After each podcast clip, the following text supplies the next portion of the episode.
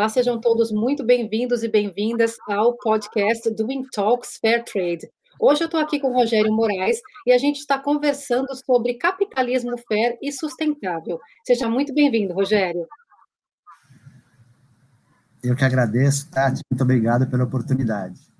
Rogério, conta para a gente um pouquinho de quem é você e, de repente, se você quiser falar como é que você foi parar aí na ilha, também pode ser legal. Tá ótimo, Tati. Bom, é, eu sou natural de São Paulo, sou administrador né, por formação e já logo muito cedo, né, é, com os meus 20 anos, eu já tinha uma veia empreendedora, né, eu fui, fui para a Bahia uh, passar férias e me apaixonei, né, essa história de, da ilha, né, e de é, praia sempre foi uma coisa muito presente, uma paixão realmente, e é, acabei interrompendo o sonho do empreendedorismo muito cedo, porque a vida me brindou com um filho, né, aos 21, então eu interrompi naquele momento essa, essa jornada é, e investi né, o, o, terno, a gravata, e acabei indo para o mundo corporativo, que no fundo fazia administração, eu tive, né, acho que privilégio de, de passar pela Shell, que foi minha primeira, é, meu primeiro emprego,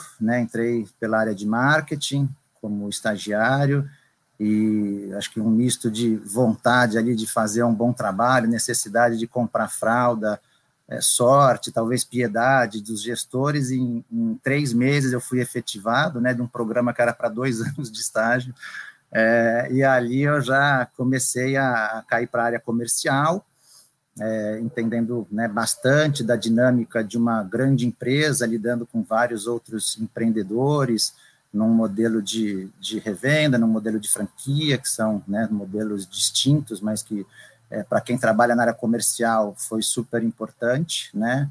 E, e, até então eu, na verdade, me esforçava muito para pagar as contas, para consegui sair da casa da minha sogra, que me recebeu, né, quando eu acabei é, entrando com essa história de, de pai, né, é, e no fundo, é, por, por pouco tempo eu fiquei na Shell e acabei é, optando por ir, vocês devem se lembrar, né, nos idos dos anos, final da década de 90, início dos anos 2000, a gente vivia um momento é, de oportunidades parecido com o que a gente vê hoje, né? Várias crises, né? Acho que o mundo vive por ciclos de crise e a gente tinha assim a, a, o início da, da, da, da, bolha que se era uma bolha, mas da internet.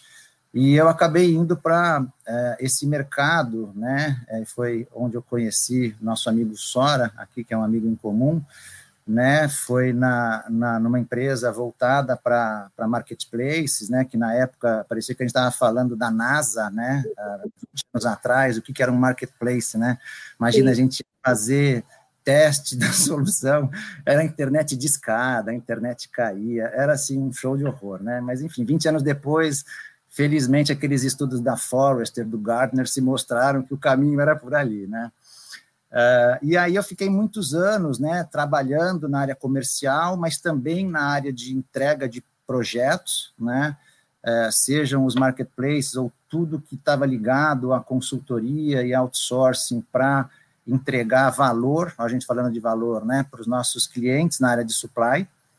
É, e acabei ficando quase 12 anos nessa vida de consultor, até que eu tive um convite para ir para é, a indústria, né? A gente fala indústria, mas é um outro setor. Eu fui, fui trabalhar com o ramo de fast food, né? Onde eu fiquei cinco anos como diretor executivo de uma das maiores redes é, de alimentação do Brasil.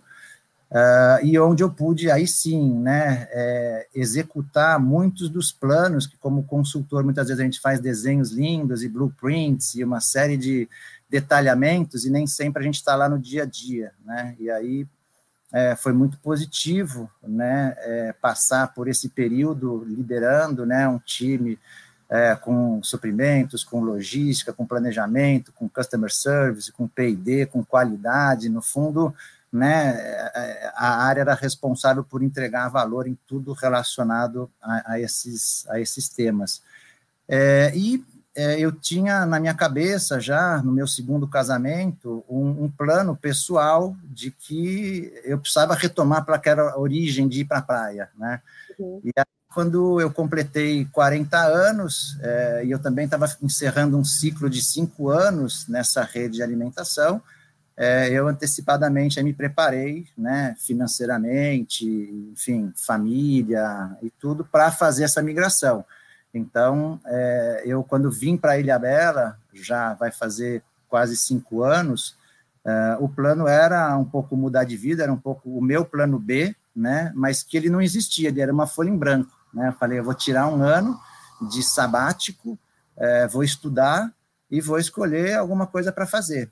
E uma das coisas que já me encantava, né, aí voltando então um pouquinho para saindo da, do perfil Rogério e entrando um pouco no nosso tema, né, é, o que já me agradava muito era o tema da, da sustentabilidade e de como que os negócios podiam é, ser um pouco mais é, inclusivos, é, que a gente, eu já tinha trabalhado tanto na área comercial, então vendendo, e vendedor, se precisar, vende né, é, a mãe, né, minha mãe deve estar assistindo aí, eu nunca vendi você, mãe, mas é, eu também tive do outro lado, como comprador, né, e comprador, ele também, é, se precisar ser açougueiro, a gente Pode ser, né?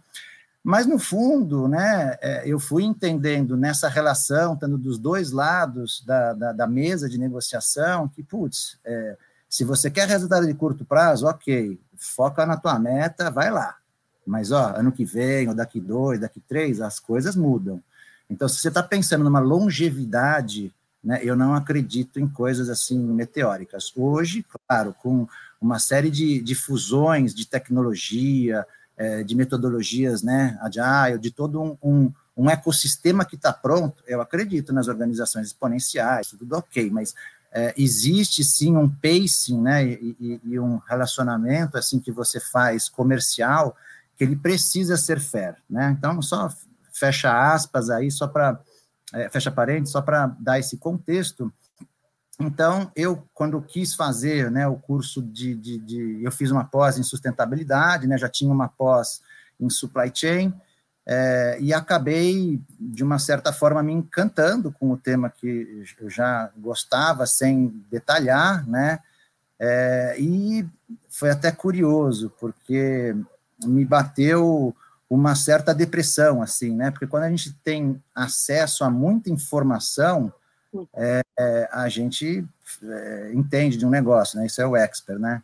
Não vou dizer que eu me tornei um expert, mas enfim, pela pela grade do curso, por, pelo tudo que o tema me provocou, é, eu fui entendendo o tamanho do abismo da, da humanidade, né? Então, é, num dado momento, eu cheguei à, à conclusão, falei, não, a, humanidade vai acabar, né? Eu falei assim, não vai ter jeito, assim, certeza. É muito engraçado você falar isso, porque é, assim, eu, eu, me lembrei de algumas pessoas que eu conheço, Rogério, mas eu desculpa te cortar. A ignorância é uma dádiva muitas vezes, né? Porque quanto mais você sabe, mais crítico você fica. Eu quero, quero continuar te ouvindo falar aí, mas eu queria trazer umas pessoas que estão falando bem de você aqui, ó, nos comentários. A Débora Leite falou que tá, que é um tremendo prazer assistir essa live com o Fera Rogério, vestibulando direto do Vale do Silício dos Estados Unidos. Ela está lá para os lados da Califórnia, lá onde eu tenho alguns amigos também. O Léo D'Angelo, oi Léo, boa noite. O Flávio Ratanaka está dizendo que até advogado tem que ver essa aula de vocês. Nossa, Flávio, eu estou lisonjeada, porque com tanta coisa para você assistir nesse YouTube, no LinkedIn, no Netflix, por aí, vamos dar uma aula aqui, né, Rogério? Que imagina, né? Tem gente de Lorena, tem gente de São Paulo, tem um bocado de gente de um bando de lugar. Continua aí, porque eu estou encantada nesses primeiros cinco minutos já.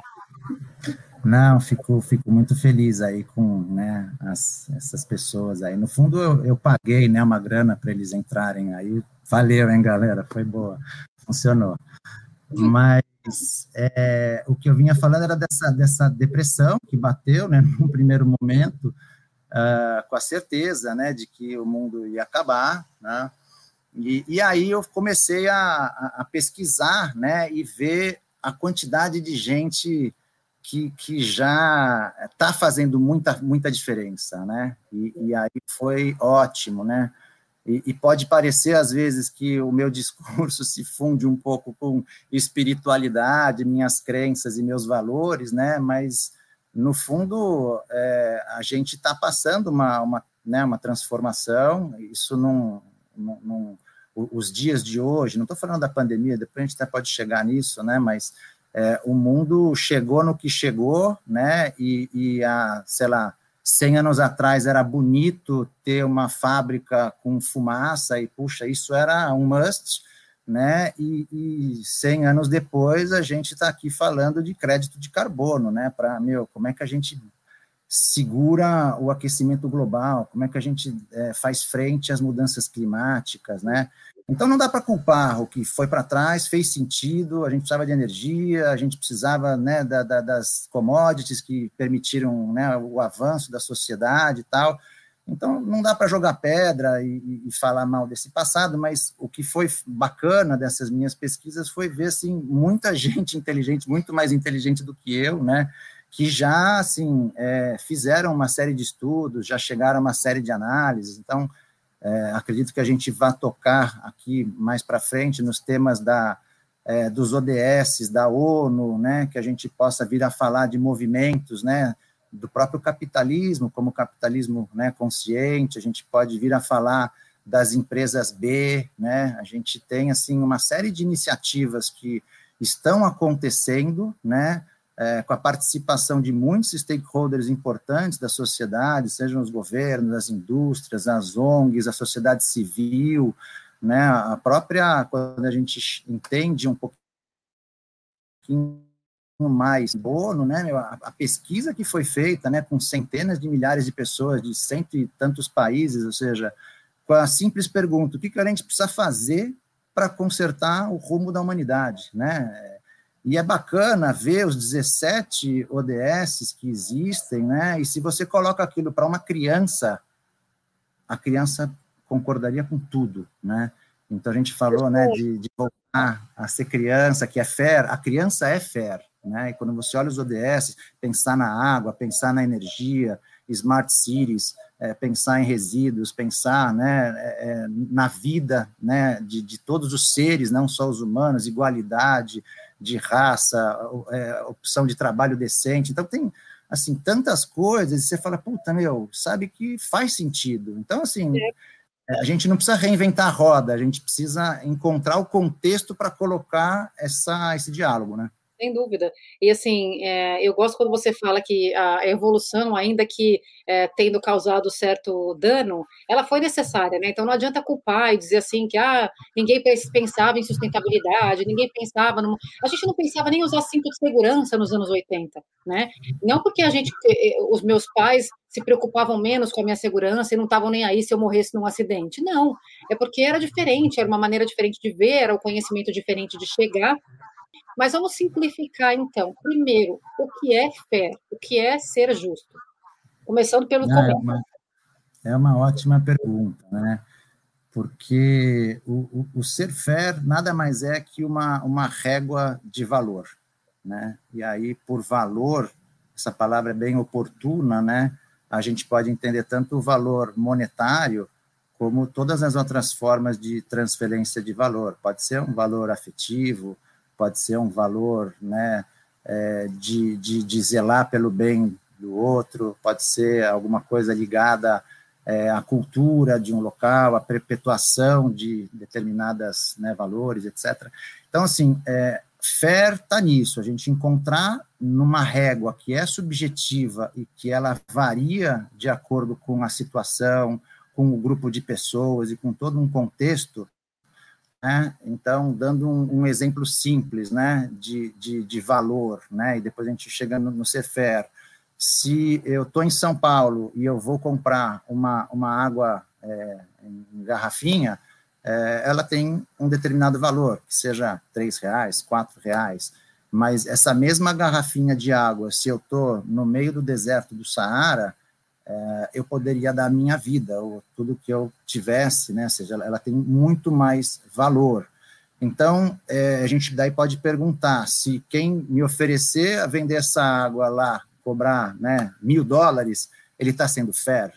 E se ele cobrar, sei lá, 10 dólares, ele está sendo fera, a gente tem que entender né, justamente o contexto, o que vale para mim, o que vale para o outro, e nessa diferença da troca, a gente precisa encontrar um equilíbrio.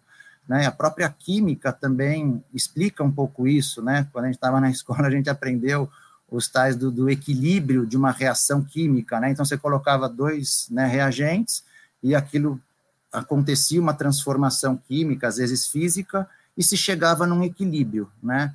Esse equilíbrio, a gente pode dizer que numa relação comercial é, é, é o fair, ou numa relação né, de marido e mulher também tem a sua parte de ser fair, né? A gente precisa combinar a, as, a, as regras, né, que estão envolvidas ali e, e, traçar um meio que você é, não seja nem o, o dono da verdade, o Gerson, que quer levar vantagem sempre, né? E também você não precisa se desvalorizar e, e não receber aquilo que você tem de valor em troca do que você está oferecendo, né? No, no, final das contas, é, a gente está falando de, de serviço, né? É, e, eu vejo cada um de nós assim, seres humanos e profissionais e pais e enfim quaisquer atributos que a gente tenha, a gente está aqui a serviço, né? Ou seja, eu vendo, entre aspas, minhas horas para um negócio e aquele negócio me dá uma compensação. É o valor, é o equilíbrio que eu cheguei com o meu contratante ou com o meu cliente para aquele projeto, né?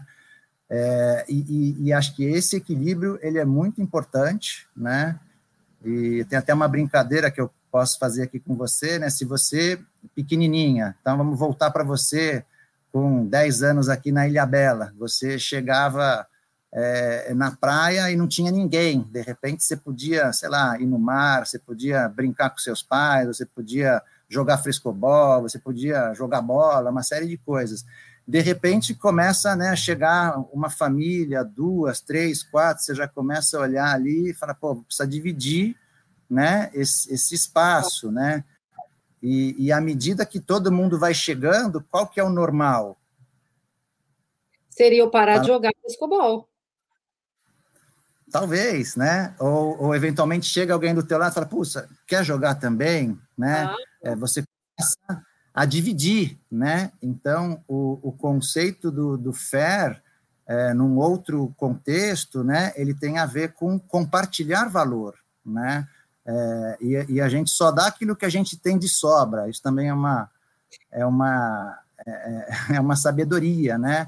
Então a gente dá aquilo que falta, né? A gente dá o que sobra, né? É, eu queria te, te, te pedir para explorar um pouco mais isso, porque isso é uma coisa que me intriga muito, né? A questão de, de, de ser justo, né? De ser fair. Que você falou sobre a subjetividade.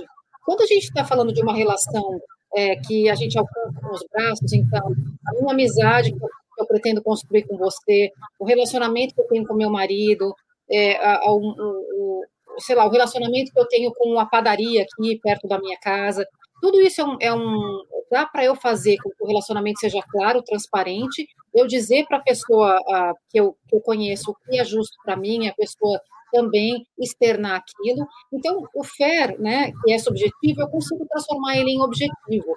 Agora, como é que faz uma relação logística? Eu posso, por exemplo, a, a, sei lá, a Amazon ser fair comigo. Como é que faz para a gente estabelecer, tirar essa, essa coisa subjetiva e trazer para o objetivo? É possível? Tem que dá para ter uma instituição global, gente? Isso aqui é justo, isso não é? Não, ótimo você ter trazido esse tema, é, Tati. Uh, tem um, um, slide que eu vou pedir aí para a produção colocar rapidinho na tela para todo mundo. Uh, não sei se já está aparecendo para vocês. Egological, ecological. Sim, eu acho que é, é uma questão é, mais conceitual, né? Alguns de vocês possivelmente já é, viram esse slide, esse slide não é meu, né? Estou só aqui compartilhando, né? Subindo no ombros de, de gigantes, né?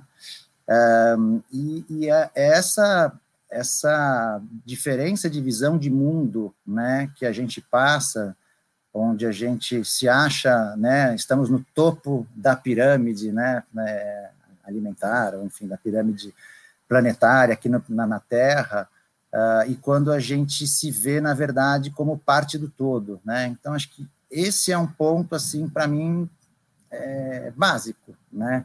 É como pensar, sei lá, no amor ou no medo, assim, é binário, sempre tem as áreas cinzas, mas, assim, se você entende para onde que é, a conversa está indo, né? Então, aqui, quando a gente fala de, de uh, o egological ou o ecological, é, a gente vai entender um pouco disso, de, de valor, de ser fair, né?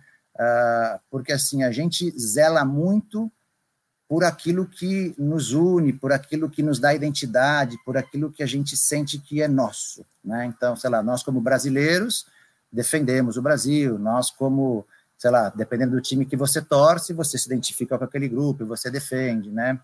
É, e eu acho que ah, se a gente não entender né, que a gente é parte do planeta Terra, né, a gente jamais vai conseguir ser fair com ninguém, porque a gente tem dificuldade de reconhecer um outro irmão, né, um outro ser humano, né, é, e, e tratá-lo da mesma forma como a gente trataria alguém né, do nosso círculo de amizades, o que, que a gente vai dizer né, da, dos animais, o que a gente vai dizer de todos os recursos naturais, de tudo que existe no planeta e que o homem, né, há, há milhares de anos vem simplesmente consumindo como se fosse um recurso natural. A gente também aprende na escola, as crianças sabem muito bem disso, né?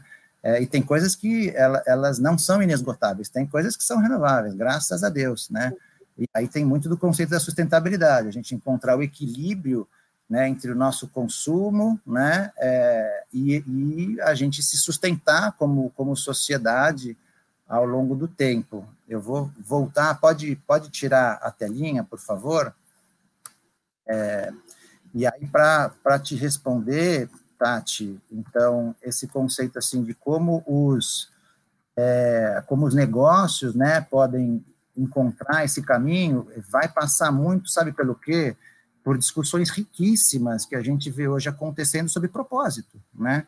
Porque da mesma forma como nós, como seres humanos, estamos também buscando ter uma vida com mais significado, né? E que aquilo que a gente faça tenha valor para a gente, para nossa família, para aqueles que a gente gosta, para a sociedade, enfim, coloque o, o, âmbito que você quiser avaliar, né? As empresas também têm que fazer essa reflexão. Então, é, entrando no mundo corporativo, né, e, e, lendo também todas as referências, é, é, é, inevitável que as empresas façam essa reflexão, né, o que, que eu estou fazendo aqui, por que, que eu existo, né, que valor que eu agrego para os meus clientes, quanto vale o que eu faço, né, é, e entender o contexto de mercado, claro, ninguém está sozinho, tem competição, tem dificuldades de N maneiras, ao, ao mundo VUCA, né, que a gente está passando hoje, que é uma loucura, né, a gente está vivendo, né, desafios exponenciais, assim, né, é, e não por isso que a gente deixa o, o lado de, de ser fair do lado, porque a gente, às vezes a gente pensa, não,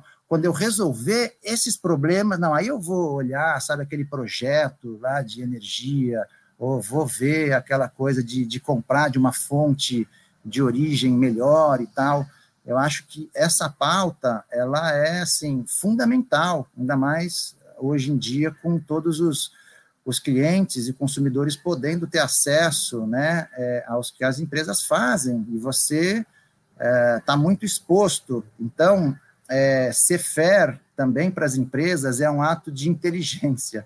Uhum. Né? À medida que ela é, puxar demais essa corda, a corda estourar, fica ruim. Eu uh, adorei o teu slide, eu nunca tinha visto dessa forma, né? Eu sempre, é, não, tem absolutamente nada a ver, mas me fez lembrar da pirâmide de Maslow, né?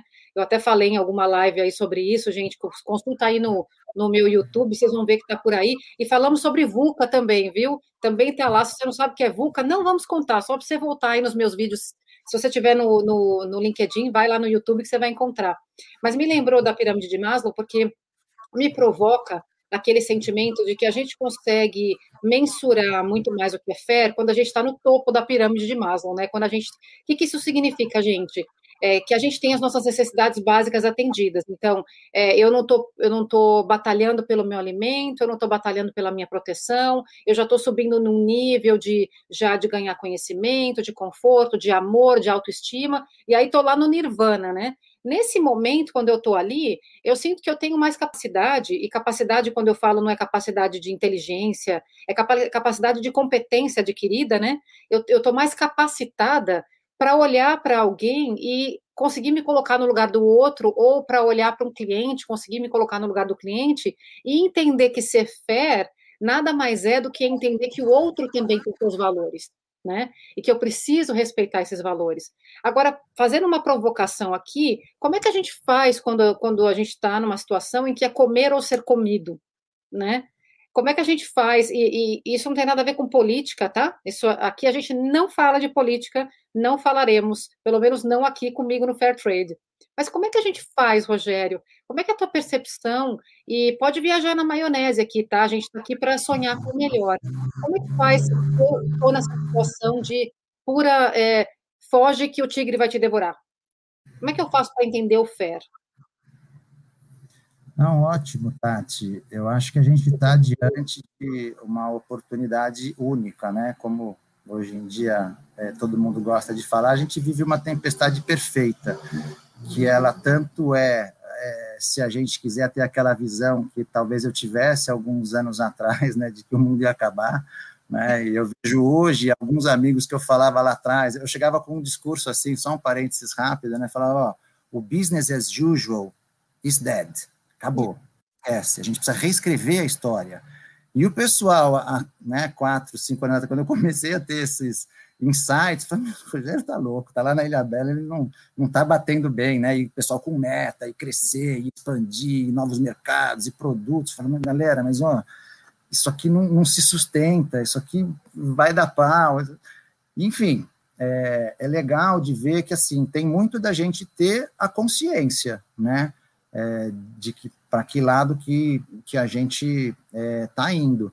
Então, é, o, que eu, o que eu imagino assim que a gente possa uh, pensar em, sei lá, em próximos, em próximos passos e, e dar é, uma, uma resposta né, para a sociedade, de uma certa forma, de que os negócios eles, eles precisam necessariamente, para mim, assim, é algo que não tem como a gente escapar. A gente precisa fazer as transformações. A tempestade perfeita ela está aí porque assim mesmo com ela muitas das, das soluções elas passam por essa reinvenção, né? Eu até estava brincando com um, um, o, o, marido da minha prima, né, que é o Federico da Adobe, ele também comentou alguma coisa, né, é, no, no post do, do, da live de, de hoje, né, é, e ele é um, é um cara que há uns quatro anos atrás eu fui conversar, né, quando eu estava fazendo essa migração de carreira, tudo, ele falou, Rô, meu, transformação digital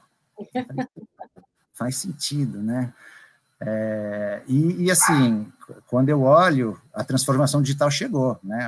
Acho que se né, quem não percebeu que a gente avançou nesse último ano nessas transformações, assim, tá cego, né? É, e a gente tem, junto com essa onda, né? E aí eu brinquei no post para o Federico, né? Falei assim, transformação digital e planetária, né? Porque a transformação ela também está acontecendo com essa consciência que a gente tem, né? É, quem compra, sei lá, é, o, o, extrai algum produto que entra numa rota de colisão, né? Com, com os países produtores dessa matéria-prima, é, ou quando a gente entra e entende né, é, condições de trabalho de alguns determinados né, é, parceiros que a gente tem, ou quando eu tive a oportunidade de ir para a China, né, é, visitar fábricas, né, e assim, sem tirar o, o, que tem de ruim, também tem de muito bom, né, na, na em cada uma das sociedades, então estou preferindo aqui não, não dar muito nomes, é, mas são, assim, passos é, inexoráveis, assim, que a gente precisa trilhar. Tem um comentário aqui do Leonardo, ou melhor, deixa eu vir com a, com a Marina aqui antes, que ela faz uma pergunta: o grande ponto do sustentável é equilíbrio, então? Ótimo, eu, eu considero, eu considero que é um equilíbrio. E é um equilíbrio dinâmico. Né? Então, vou dar aqui um exemplo é, bem, bem bacana, que é comum, por exemplo, no meu dia a dia. Né? Então, sou né, diretor de supply, é, trabalho para a Subway aqui do Brasil, né? e a gente está passando momentos assim super delicados, né? Só nesse último mês precisamos cancelar pedido, né? Ajoelhar no milho ali com o fornecedor e falar, puta, meu, sabe aquele pedido que você já está produzindo, puta, então, aquele lá meu, não vai rolar, né? É, e aí, meu, se eu sou um cara que, né, é, achatei já o cara e já venho é, criando dificuldades desde o início da crise, porque a gente não está vivendo um pedido especial agora, a gente vem falando de um ajudar o outro, né? Então, também, quando o, o, nosso parceiro precisa de ajuda, a gente também estica a mão na medida do possível, a gente precisa encontrar, né? E, e aí, dando né, exemplos do que, de encontrar esse equilíbrio, né? Então, tem momentos que eu consigo esticar a corda para o meu lado e ter né, um benefício extra, porque para mim era importante ali, mas eu também ouço o outro lado quando eu sei que, putz, ó, meu Rogério, agora eu não tenho o que fazer, né? E a gente vai encontrar uma solução. Então, esse equilíbrio é um equilíbrio dinâmico e, e eu acho que as empresas, elas têm que ser maduras o suficientes para, sei lá, ter uma planilha aberta, né? Para a gente entender, né, no supply, o que é ser fair. Falar, bom, é, a gente precisa, como, como parceiros aqui, é, que o seu produto se encaixe aqui no meu e aquilo a gente, né, eu vendo por tanto, mas você faz parte do meu negócio. Então, é entender quanto custa para ele, quanto vale para mim, e a gente encontrar esse equilíbrio, e às vezes eu vou ganhar, às vezes eu vou perder, mas precisa ser bom, e por isso que eu também falei um pouco antes, não é no curto prazo, é, o, o fair a gente só encontra no longo prazo, no curto prazo é mero oportunismo, né? você não sustenta é, ganhar todas, é, não existe isso, né? ou você quebra o teu fornecedor, né? Ou sei lá, é monopólio, não sei, assim, não existe assim. A questão é a gente precisa compartilhar esse valor e, e encontrar esse equilíbrio. É a tal da régua de valor também que eu falei um pouco atrás. É encontrar esse equilíbrio. E, e, e daí também uma outra coisa interessante que você falou, Tati, que às vezes quando a gente está no topo da, da pirâmide de Maslow, né, e longe de eu falar que eu estou no topo da pirâmide de Maslow, também infelizmente não estou na base, né, ou seja, eu tenho onde dormir, eu tenho o que comer, eu tenho um trabalho, eu tenho uma família, ou seja, eu tenho mais coisa, né, do que muita gente, né? Quantas pessoas no mundo não têm acesso à água potável? Quantas pessoas no mundo é, têm uma repressão, né, é, do, do, seu país que ela não consegue, né, se expressar? Enfim, tem tantas coisas assim difíceis que quando a gente tem essa visão lá do topo, lá de cima, a gente realmente entende, que eu acho que cabe a nós, esclarecidos, né, é, e até de uma certa forma privilegiados, né, é, provocarmos essas transformações. Então, na questão, né, agora talvez voltando um pouco para a tua pergunta é, original, né, acho que a gente consegue, de fato, endereçar essa questão do CEFER é, quando a gente precisa menos numa negociação. Se você entra precisando menos, né, você consegue encontrar esse ponto de equilíbrio né, é, mais fácil, mas você precisa trabalhar, você também precisa se valorizar, você precisa né, que, que encontre esse tal equilíbrio na relação e o negócio seja né, benéfico e com uma maior perpetuidade possível. Isso me fez pensar dos meus 23 anos em vendas antes de ir para o lado de compras, né? Como você quando eu pensei, você, você comentando sobre a questão de é, longevidade, né, e de construção do que é fé, me fez lembrar do tempo de, de vendedora, em que é, a gente tinha que construir o nosso pipeline, né, gente, quem não é de vendas, significava que eu tinha que visitar um número X de clientes, colocar um número X de propostas, porque eu sabia que daquele, vamos dizer, 10 propostas, eu ia fechar negócio com um só, né, e se eu não fizesse isso de forma regular, eu não teria como bater a minha meta no final do mês. Se eu deixasse só para bater na porta de dois, três clientes, desesperada, nossa, pelo amor de Deus, Rogério, fecha negócio comigo, senão você manda embora e tal. Nessa hora, não tem como o Rogério ser fair comigo, porque ele vai perceber que eu estou fragilizada, ele vai dizer, hum, Tatiana está precisando bater a meta, então, ó, Tatiana, tudo bem, mas eu quero pagar um dólar ao invés de cinco dólares, que é o valor que o seu produto tem. E eu, no desespero, vou dizer, beleza, Aí eu saio com aquela sensação de que eu perdi, você fica com aquela sensação de que você ganhou, mas quando eu tiver por cima da carne seca, eu não vou te vender mais, você não vai ter de quem comprar, ou o contrário, né? Então, é, essa analogia para mostrar que, de fato, é, ser fera é uma coisa de longo prazo, que a gente alimenta aos pouquinhos, né? Rega essa planta aos pouquinhos, e não é ser romântico, não, é porque é como é, né? Rogério, olha só, tem um comentário aqui da Janaína, que tinha a ver quando você estava falando sobre isso que eu, eu fiz um comentário agora, que ela disse o seguinte, a Janaína Bueno, que está no YouTube. Pior que é isso mesmo, no passado, quem não teve sua visão bateu a cara contra o muro, parafraseando Raul Seixas, que transparência nos custos e margens no supply fazem toda a diferença. O Márcio, que está no YouTube, Márcio Almeida, aqui o último, ó, considerações e reflexões super pertinentes, nos leva a ver por um outro parâmetro.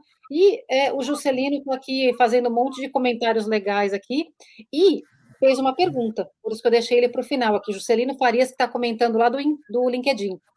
Fer, seria a empatia sustentável levada ao mundo corporativo? Empatia sustentável.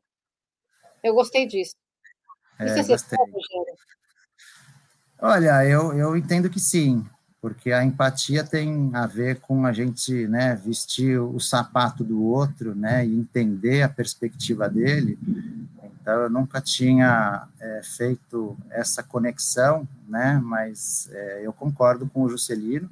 Acho que faz todo todo sentido, né? Numa num âmbito corporativo, se a gente conseguir enxergar, né, o, o papel e o valor que o outro agrega na nossa relação, uh, e isso fazer sentido na, nos valores, nos custos, nos preços, etc., tem, tem muito a ver com esse, esse novo modelo, esse novo formato que a gente vai encontrar cada vez mais daqui para frente, de trabalhar é, as parcerias, apesar do termo desgastado, né, eu ainda gosto muito, né, porque eu, de fato, visto essa camisa do, do parceiro, eu visto essa camisa né, de é, quem está no, no, no, time, quem faz parte da cadeia né, que a gente trabalha, nós estamos juntos. Então, é, todo mundo vai ter suas diferenças, é, mas a gente vai encontrar o tal equilíbrio.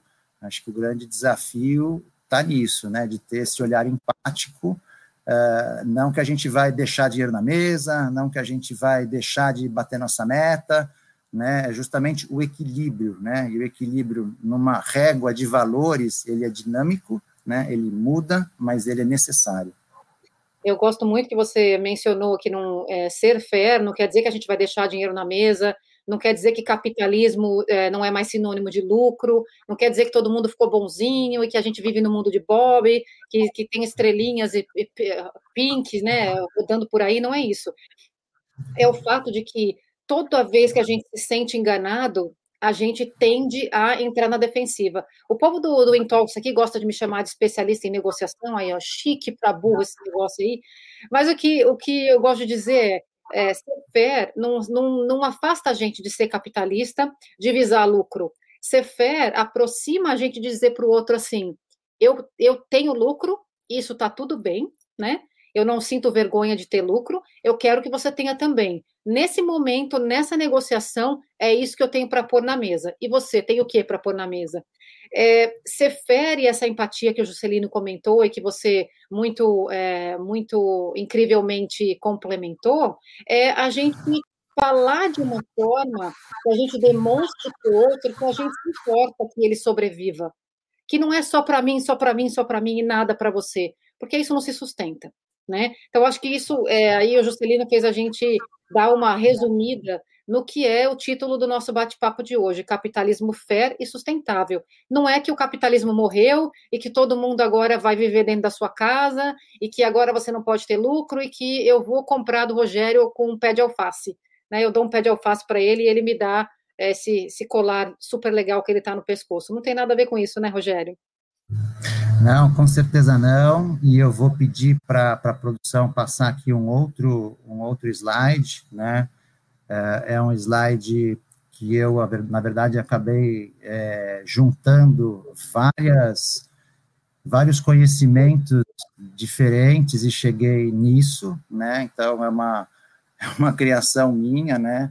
É, e, partes disso a gente encontra em outras literaturas, etc. Né? Então, o, o que eu vejo, né, e é legal que todas as, as palavras que estão aqui estão com o P, né, a gente está muito acostumado a falar dos tais quatro Ps do marketing, né, é, e hoje em dia a gente tem o P né, do propósito, a gente tem o P em inglês, né, do lucro, ou seja, não deixamos o lucro de lado, mas a gente traz um equilíbrio, né, é, do planeta e das pessoas. Então, por que, que Purple está lá em cima? Porque ele precisa ser o norte, né, para que a gente é, gere o nosso valor, que a gente desempenhe o nosso serviço. É, lá embaixo tem o lucro, porque a gente precisa, né, é, de, de, de, do reconhecimento, do retorno do trabalho, do serviço que a gente presta, né, mas sem deixar de lado o planeta e as pessoas. Então, acho que quando a gente traz isso, naturalmente, a, prosperidade, né, que está aí realmente no centro, ela acaba é, fazendo todo sentido, né, é, e eu também gosto muito das outras palavrinhas, né, de regeneração, de realização, de criação, de transformação, porque são palavras que hoje, acho que mais do que nunca, elas estão super, é, assim, pertinentes, né? Então, a criação tem muito a ver com isso, com a gente gerar valor, a gente criar, a gente, e aí é, é um convite para o novo, né? E aí também tem muito a ver com transformação que está ali. Então, quem ainda não entendeu que o business as usual is dead, tem que correr rápido, mas está em tempo de se transformar, né? é, tem uma realização pessoal quando a gente coloca o propósito acima de tudo, então não só como empresa, mas como ser humano, a gente tem essa realização. E do último lado tem até uma palavrinha que né, os, os, os estudiosos do tema da sustentabilidade já têm colocado hoje até mais, é, mais em evidência. Não basta eu ser sustentável, né? Porque assim, ser sustentável quer dizer que eu sou net zero, né? Ou seja, eu não é, piorei a situação, né? Seja do planeta, das pessoas, do, do contexto que a gente está inserido. Mas a gente já está num ponto que a gente precisa regenerar, a gente precisa é, fazer com que essa conta, que hoje é negativa, a gente está no, no cheque especial, né? Com relação ao planeta. Não sei o quanto que vocês acompanham, né? É, a medição do, daquele dia do ano em que a gente já consumiu todos os recursos que a Terra, o planeta, tem capacidade de se regenerar. Então, na década de 70, foi quando a gente começou essa medição do Earth um, Overshoot Day, né? É, e aí, da década de 70 para hoje, 50 anos passados, né? Isso foi dia 20 de dezembro, dia 10, novembro, enfim. Hoje a gente já está em julho, quer dizer que em pouco mais de seis meses a humanidade consome toda a capacidade que o planeta tem de se regenerar. E cada ano vai para trás, vai para trás, vai para trás. É, é, é, super bacana de ver, né, apesar de todo o malefício da pandemia, né, que a gente está dando um certo alívio para o planeta, né, nesses dois anos, né, estamos tendo a oportunidade de regenerar, né, o planeta vai viver sem a gente, se o, o ser humano acabar com a Terra, né, e a gente continuar seguindo de uma forma insustentável, né, já somos quase 8 bilhões de pessoas no planeta, né, até que ponto que a gente aguenta, né, na forma como a gente está hoje, é, então, acho que a questão da, da regeneração, eu acho que ela está super alinhada, e aí trazendo né, para o contexto né, de, de ser fera aqui no capitalismo, é, eu, eu, vejo que é, é, a confluência né, dessas questões que estão nesse, nesse slide. Eu acho que os negócios maduros, de vanguarda, né, que estão atentos às transformações do mundo, que sabem o que os seus funcionários, seus clientes e suas comunidades precisam, né, eles vão, por exemplo, valorizar os ODS da ONU, eles vão falar que estão de acordo com é, os preceitos do capitalismo consciente. Assim, é, é, não é razoável uma, um líder de uma organização olhar para isso né, e, e não concordar, e é por isso que é, o, o, ESG, né, é, ou quando a gente entra em CSR, todos esses temas hoje, eles estão na sala da diretoria, assim, não é mais um, né, um tema ali, ah, se sobrar tempo a gente põe na reunião do conselho, não, o conselho quer discutir isso, os acionistas... departamentos criados para isso, né? Agora as empresas têm o departamento de, de do renovável, do sustentável, né? Isso é, tem na empresa que eu trabalho, é assim. É isso. Tem, é... tem pessoal comentando aqui, ó, e é, o Jorge falou, a virtude está no meio termo. E tem uma pergunta do Flávio Ratanaka que eu estou curiosa aqui também, é, eu não sei o que é. Ele pergunta assim: 3PL e 4PL são conceitos que vão em linha com o Fair Trade? O que Olha, é o 3PL e o 4? interpretando o 3PL e o 4PL, né? O 3PL é o Third Party eh, Logistics e, e, o 4PL é o Fourth Party Logistics. Então, eh, eles são elos de uma cadeia logística aqui do, do, do supply eh, que podem ou não né, estar em linha com, com o Fair Trade. Por exemplo, a empresa que eu trabalho, dependendo de como a gente classificar, né, e aí eu respeito as metodologias de cada um, mas eu posso ser considerado um 4PL. Eu trabalho numa empresa né, que negocia em nome de uma rede, que contrata um terceiro, que compra dos fornecedores, que aí sim abastecem o restaurante. Então, assim, olha os elos da cadeia, né? É, e não não pode, não é, deixa de ser fera ou não, é muito mais as bases pelas quais você norteia o seu trabalho, e acho que aí tem uma virtude muito grande de encontrar como que eu presto um serviço já dentro de uma cadeia estabelecida, gero valor a ponto de me remunerar e ninguém sai perdendo. Então, acho isso né, fantástico. Isso definitivamente não é não é bolinho, como se diz, né? É extremamente complexo. Eu, uh, Rogério, é uma coisa louca, mas nós estamos chegando ao fim do nosso bate-papo. Por isso, né? é, para isso, eu quero trazer uma pergunta do Leonardo Ferraz. Eu, nossa, entrou tanto comentário aqui que eu praticamente perdi o. Cadê? Aqui. Qual o impacto de uma economia com o tamanho da chinesa e aparentemente tão distante de ações reais que permitam uma maior sustentabilidade. Você acha que a China está distante ainda? Obrigada, Leonardo, pela pergunta. Ótima pergunta, Léo. É, a China, assim, no que ela se propuser a fazer, não duvide dela. Não é. duvide dela, né?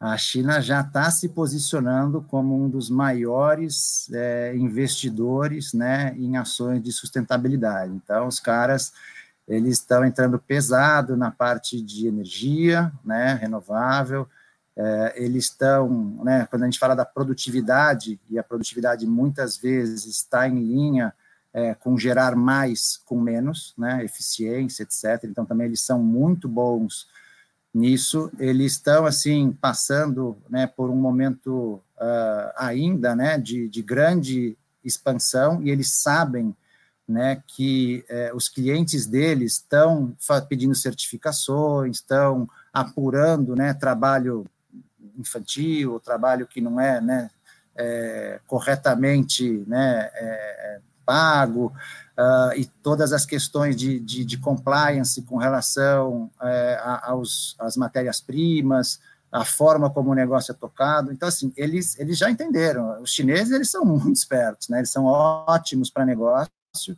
é, com certeza é, eles, eles assim, assim como a gente também falou, né, do mundo ocidental, que era bonito ter uma fábrica com a chaminé, é, a, fábrica, a, a China fez isso um pouco tardiamente, né, então, sim, pelo crescimento astronômico, mais de 1,2 bilhões de pessoas e, enfim, um fornecedor global de N cadeias de suprimento, né, de todos os setores, é, a pegada é, ecológica deles é ultra né, negativa, com certeza. Então, assim, tem um, um passivo né, para recuperar enorme, mas eu tenho certeza que, que a China entendeu isso, está investindo pesadamente né, e, e vai tirar esse atraso, vai liderar essa transformação de sustentabilidade em poucos anos. Então, podem, podem escrever, a China está atenta, né, é, tem sim é, um, talvez um passado e um passivo ainda a limpar,